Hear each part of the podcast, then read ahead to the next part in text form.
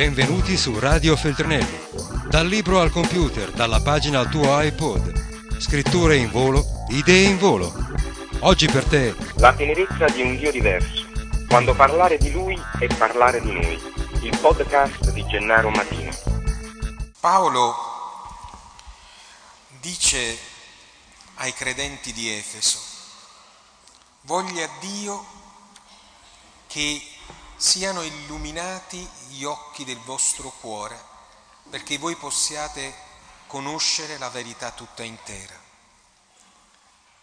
Gli occhi del cuore, che è la profondità della conoscenza, della sapienza, la verità profonda che poi segna il percorso, decide la strada che ognuno deve fare per raggiungere la propria serenità, il senso della propria vita, indovinarlo, perché possa dire la verità a se stesso e in ragione della verità accettata, accolta, trovare finalmente la luce che rischiara le tenebre, che al di là di un gioco di parole dice in maniera assolutamente evidente il significato che noi vorremmo dare ai nostri giorni, siano essi felici, lieti o dolorosi che siano esaltanti o che invece abbiano fatto l'esperienza della sofferenza. Dissi la verità, la stessa verità che abbiamo augurato come splendore sulla nostra esistenza nella preghiera di inizio di questa celebrazione. D'altronde tutto il percorso natalizio che ci ha visto insieme più volte durante questo tempo a celebrare, a pregare, è accompagnato da un desiderio di luce. Gli stessi magi che incontreremo martedì nella festa dell'Epifania sono provocati dalla luce. I pastori vedono una luce e per questo seguono una voce che li porterà alla grotta. Maria nella luce vede una consistenza di novità che la chiama a seguire un percorso benché difficile che segna la propria esistenza, la luce. E d'altronde anche a noi è restato nel nostro vocabolario il dire che fare luce significa mettere il vero nella consistenza dei fatti. Come vorremmo, figliolini miei, fare luce sulla nostra storia, ognuno la propria. E quante volte invece dobbiamo fare conti con le parole che non ritornano, la memoria che non aiuta, la consistenza delle ore che non sono accettate come armoniose. Quante volte vorremmo fare luce nei rapporti, nelle relazioni, vorremmo avere trasparenza negli incontri, vorremmo avere amicizia piuttosto che tradimento. E capite bene che là dove la luce descrive l'amicizia, il tradimento non può essere che perpetrato nelle tenebre quanto questo percorso di Natale che invita a recuperare l'incontro con Dio come il rincontro di colui che viene a riscattarci da ogni debito è anche desiderio di trasparenza, desiderio di verità. Il Verbo si è fatto carne ed è venuto ad abitare in mezzo a noi, ha detto Giovanni nel suo prologo la luce è venuto a rischiarare le tenebre anche se c'è il rischio che i suoi non siano capaci di accoglierla. Nella prima lettura abbiamo detto che la sapienza deve essere capace di renderci forti per accettare un evento che descrive e motiva la nostra esistenza, la luce. E oggi stiamo qui, dinanzi al Signore, che è la nostra luce, a chiedergli che sia Lui a rischiarare le nostre difficoltà. Guardiamoci un po' in giro, fratellini miei, e vediamo quanto invece a volte sembra che siano le tenebre a trionfare, anche nei momenti che stiamo vivendo, a tutti i livelli. Quanto piuttosto sembra che le tenebre siano più attrezzate a vincere nel nostro tempo. Non ultimo non credo che sia uno splendore particolarmente riconoscibile come tale quello che sta avvenendo nella striscia di Gaza. È certamente quell'avvenimento che comunque, senza andare a voler descrivere responsabilità che ovviamente sono spartibili dall'una e dall'altra parte, sono sulla pelle della sofferenza degli ultimi le decisioni della guerra.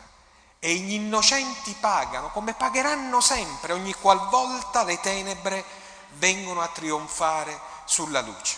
Come in qualsiasi parte della terra, in qualsiasi latitudine, in qualsiasi tempo, hanno caratteristica la tenebra, organizzata al massimo livello per andare contro la verità di chi nella luce dovrebbe poter vivere la serenità della propria esistenza.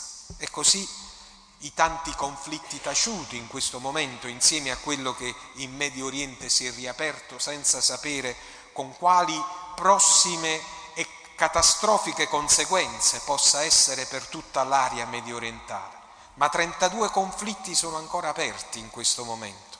Molti non fanno notizia perché non sono luogo di interesse internazionale. Questa è una cosa che dovrebbe farci riflettere di quante tenebre c'è nella comunicazione, dove cose che vengono dette rispetto ad altre perché vengono scelte in ragione o economiche o ideologiche, tacendo per anni perfino su disastri che vedono eh, eh colpita l'umanità colpevolmente colpiva, colpita una fetta di umanità innocente. Pensate al Darfur, quello che eh, c'è nei campi profughi, per, pensate nelle aree africane dell'Eritrea o della Somalia, pensate di quanta solitudine perché non ci sta il riflettore che viene a raccontare perché non c'è un interesse strategico del mondo occidentale. Quanta menzogna e quante tenebre c'è nell'economia, dove la verità per molto tempo è stata taciuta a danno di chi al limite doveva avere piccole sicurezze per poter garantire a sé e ai propri figli una tranquillità nella quale ha amministrato, ha investito in ragione del proprio lavoro. Non voglio toccare altri campi, perché sarebbe fin gioco facile andare a vedere quanta luce e quante tenebre c'è nel mondo delle, della politica, delle e non, non, non c'entro proprio, ognuno tiri le proprie conseguenze. La cosa è che mentre io mi giro intorno e cerco luce, recupero però nel mio vocabolario una speranza. E la speranza è che ci sta tanta luce invece, tantissima luce, o perlomeno un desiderio di luce, di rinnovata luce, in molti di noi che vogliono recuperare come significato della vita l'antico sul nuovo. E vedo per esempio quanta lotta e quanta fiducia, anche quanto sacrificio c'è in molte delle nostre famiglie, benché visitate a volte dalla prova, di quanta solidarietà esiste nelle corsie di ospedali, o nei luoghi della miseria, quando vedo giovani e meno giovani che sono pronti a dare una mano a chi è nella difficoltà. E quanta speranza vedo negli occhi di giovani e meno giovani quando si mettono in discussione rispetto alla loro vita per essere a servizio di chi non ce la fa. E allora se è vero che c'è un mondo che è molto più evidente, che racconta luoghi di tenebre, c'è anche un mondo fatto di speranza fatto di speranza e di gioia nelle nostre famiglie, nelle nostre case, nell'onestà di comunque continua a combattere con dignità la propria esistenza, di chi vuole a tutti i costi differenziarsi da così fan tutti perché ha avuto dei valori, perché crede nella dignità dell'esistenza, perché dà all'onestà un significato.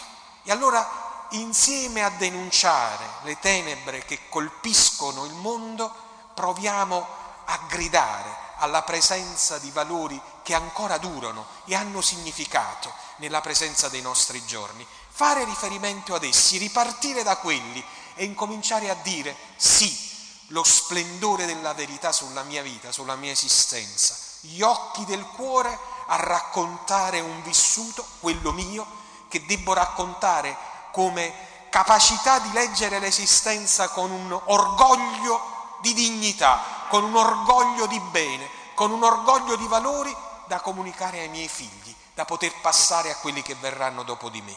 Ecco, io credo che dal Signore Gesù che è nato nella nostra vita, dobbiamo recuperare l'ottimismo di potercela fare e insieme a denunciare i mali che sono presenti, non lasciarci mai, mai, e ripeto e dico mai, lasciarci mai venir meno, accoppare dalla incapacità di reagire e di volere con tutte le nostre forze renderci liberi in ragione della verità e investire per il bene che commettiamo e agiamo ogni giorno in ragione del bene comune e collettivo. Ce la dobbiamo fare, ce la possiamo fare. Il Signore della luce è venuto per dirci io sono con voi. Voi non siete più schiavi, siete liberi perché siete figli e in ragione di questa libertà lottate per la dignità vostra e la dignità degli altri. Il cristiano, e con questo concludiamo, è uomo di speranza e la speranza è sempre legata all'ottimismo. Il mondo non va come dovrebbe andare, ma noi lotteremo sempre, ogni giorno, per sempre, per la realizzazione di un mondo migliore. Forse non cambieremo il mondo totale, ma sicuramente avremo fatta la nostra parte per cambiare il nostro mondo particolare e vi posso assicurare che quello basta per dare ragione della speranza che è in noi. La luce di Cristo che ha rischiarato il mondo doni alla nostra consistenza momentanea, temporale, la luce per i nostri passi, per non cadere mai. Se Lui è al nostro fianco, siamo certi, ce la possiamo fare. Radio Feltrinelli. Tieni la mente a sveglia, non smettere di leggere. Resta collegato a questo podcast.